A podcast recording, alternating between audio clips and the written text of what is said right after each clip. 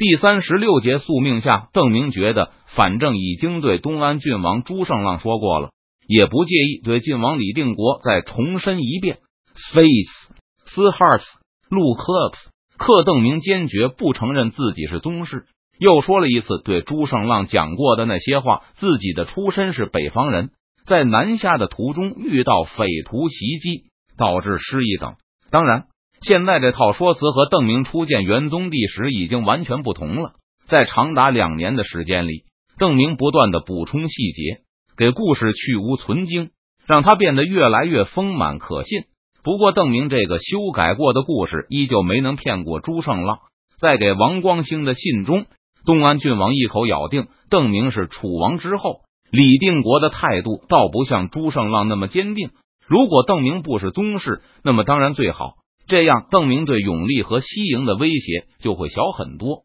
只是从赵天霸的报告看来，邓明不是宗室的可能性很小。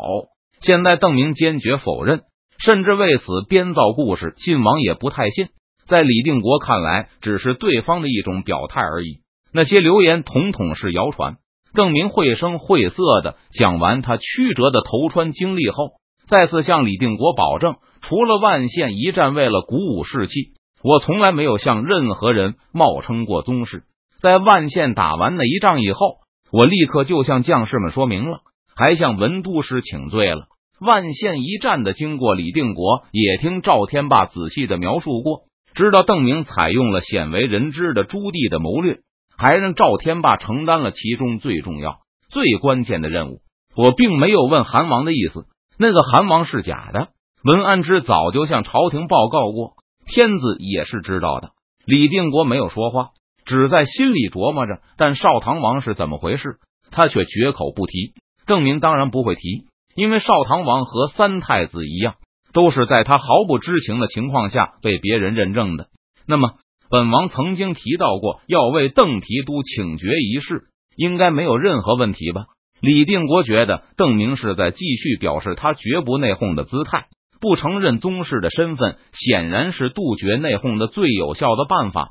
如果有人把黄袍披到邓明的肩膀上，那么形势就会变得和孙可望篡位时一样。李定国不想内讧，也别无选择。当然没有，邓明没有丝毫的迟疑。虽然他不知道李定国心里的念头，但很清楚这个提议是绝对不能含糊的问题。要想消除成都、昆明的隔阂，就一定要接受。哪怕邓明真的是宗室，为了明军的联盟，也要委曲求全的接受。再说，邓明明明也不是宗室啊，有什么可委屈的？邓明发现自己好像又一次产生了精神分裂的症状，急忙把疼起来的那一丝莫名其妙的感觉驱散，向李定国拱手道：“多谢大王了，分内之事，李定国代地监国，举贤用能是他工作的一部分。”今天和邓明的谈判比预计的还要顺利。李定国把众人都喊了回来，一见到大家就说道：“本王想为长江提督向朝廷请爵。”邓提督十分谦逊。李定国看了邓明一眼，确定对方没有反对的意思，就把刚才二人达成的协议公诸于众。陈佐才、白文选等人的脸上都露出不同程度的惊讶神色。邓明既然接受了爵位。那至少短期内是无法反悔了，就是将来再把自己的宗室身份翻出来，也会被动的多。两下江南，击毙鞑子皇帝洪承畴和胡全才，关于钟祥一战的经过，赵天霸也向李定国报告过了。当然，名义上还是属于邓明的功劳，就是用亲王酬劳也不为过。不到二十二岁就当上了亲王，李定国心里琢磨着。目光在邓明的脸上扫了一下，还都是因为武功得来的。就算他真的没有宗室身份，这是也了不得。将来再立功怎么办？只好请封郡王了。还不知道能够等几年。李定国已经打定主意要派使者去成都，这是对于邓明表现出的姿态的必要回报，而且对抗清联盟来说也确实有实际上的益处。对凤杰的那个委员会，他只装作没看见。在李定国看来，委员会的作用只是把矛盾爆发的时间推迟而已，迟早总有一天，随着满清的瓦解，委员会的寿命也就到了尽头。那个时候，大家还是要一较长短，决定谁才是真正的中国之主。不过那个时候，至少达子是被打败了，总比现在乱战一团，最后统统被达子消灭了要好。想到无可避免的未来，李定国也感到有些遗憾。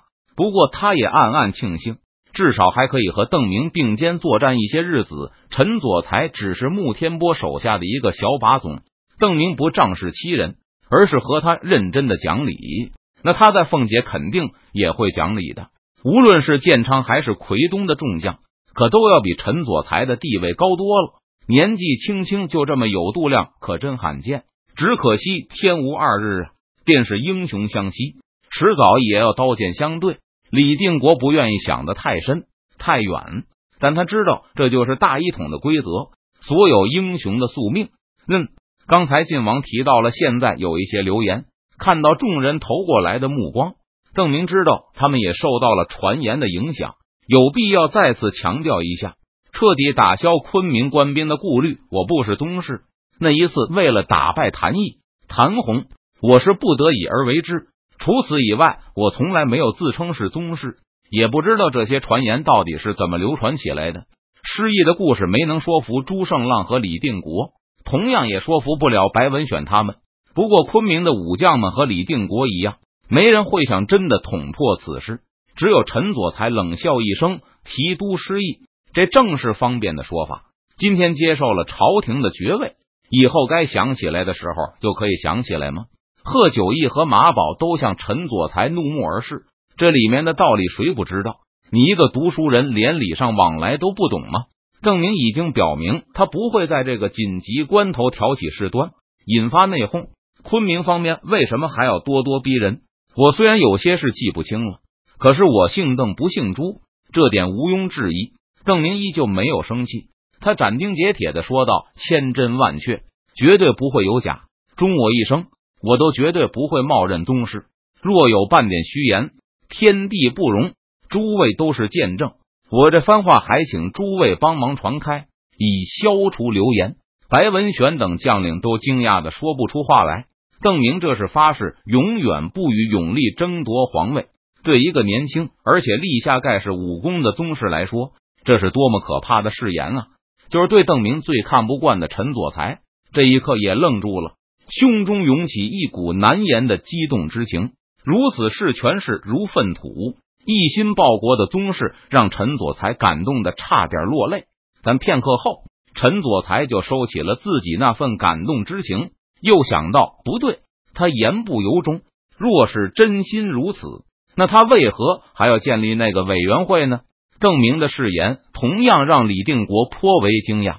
不过很快，李定国就意识到，这依旧是姿态，是为了尽可能的团结抗清同盟。当然，邓明的心胸是非常了不起的。但皇位自古以来，没有人能拒绝他的诱惑，不仅是诱惑，也是威胁。如果放任你的敌人坐上他，那就是死路一条。就算邓明现在没有充分意识到这一点，他迟早也会认识到的。就算邓明自己看不清，他的部下也会帮他看清的。无论人品、心胸、度量、气概如何，最终仍是你死我活。这是刘福通、张士诚等所有英雄人物都无法逃脱的宿命。如果有人能够逃脱，那也就不是宿命了。毕竟是多年以后了，甚至是几十年以后了。李定国想到这里，就把对未来的忧虑抛于脑后，告诉部下，他立刻向朝廷为邓明请决，同时向成都和奉节派去使者。李定国看看天色，已经到了吃晚饭的时候，就笑着问邓明道：“邓提督饿了吗？”确实是有些饿了。邓明笑着摸了摸自己的肚子，来云南之前。听说有一种叫鸡枞的蘑菇很有名，不知道大王这里有没有？邓明前世有个表亲在楚雄，据他说云南仁宗三条街都能闻得到香气。邓明慕名已久，却一直没有时间去趟云南。倒是穿越后有机会来昆明走走。上次来昆明只顾四处放火，假传命令，忙得不可开交，没找到机会向吴三桂或是赵良栋要一些。邓提督好见识。李定国竖了一下大拇指，笑道：“本来还想向邓提督推荐一下，原来根本不用。我们先去吃饭，有事明日再议。”没有别的事了。邓明微笑道：“该说的全都说完了。来昆明一趟不容易，不把正事说完，吃饭也不踏实啊。”邓提督要在昆明待多久？马宝问道。他不知道邓明的潜台词是不是立刻要走，多待一些时日吧。邓明答道：“上次我来昆明的时候，事情太多，也没机会在昆明这里转转。上次邓明也和马宝遥遥对答过，不过没有机会面谈。这次正好聊一聊那晚惊险，感慨一下当时相见不相识。晚宴其乐融融，气氛一直都很融洽。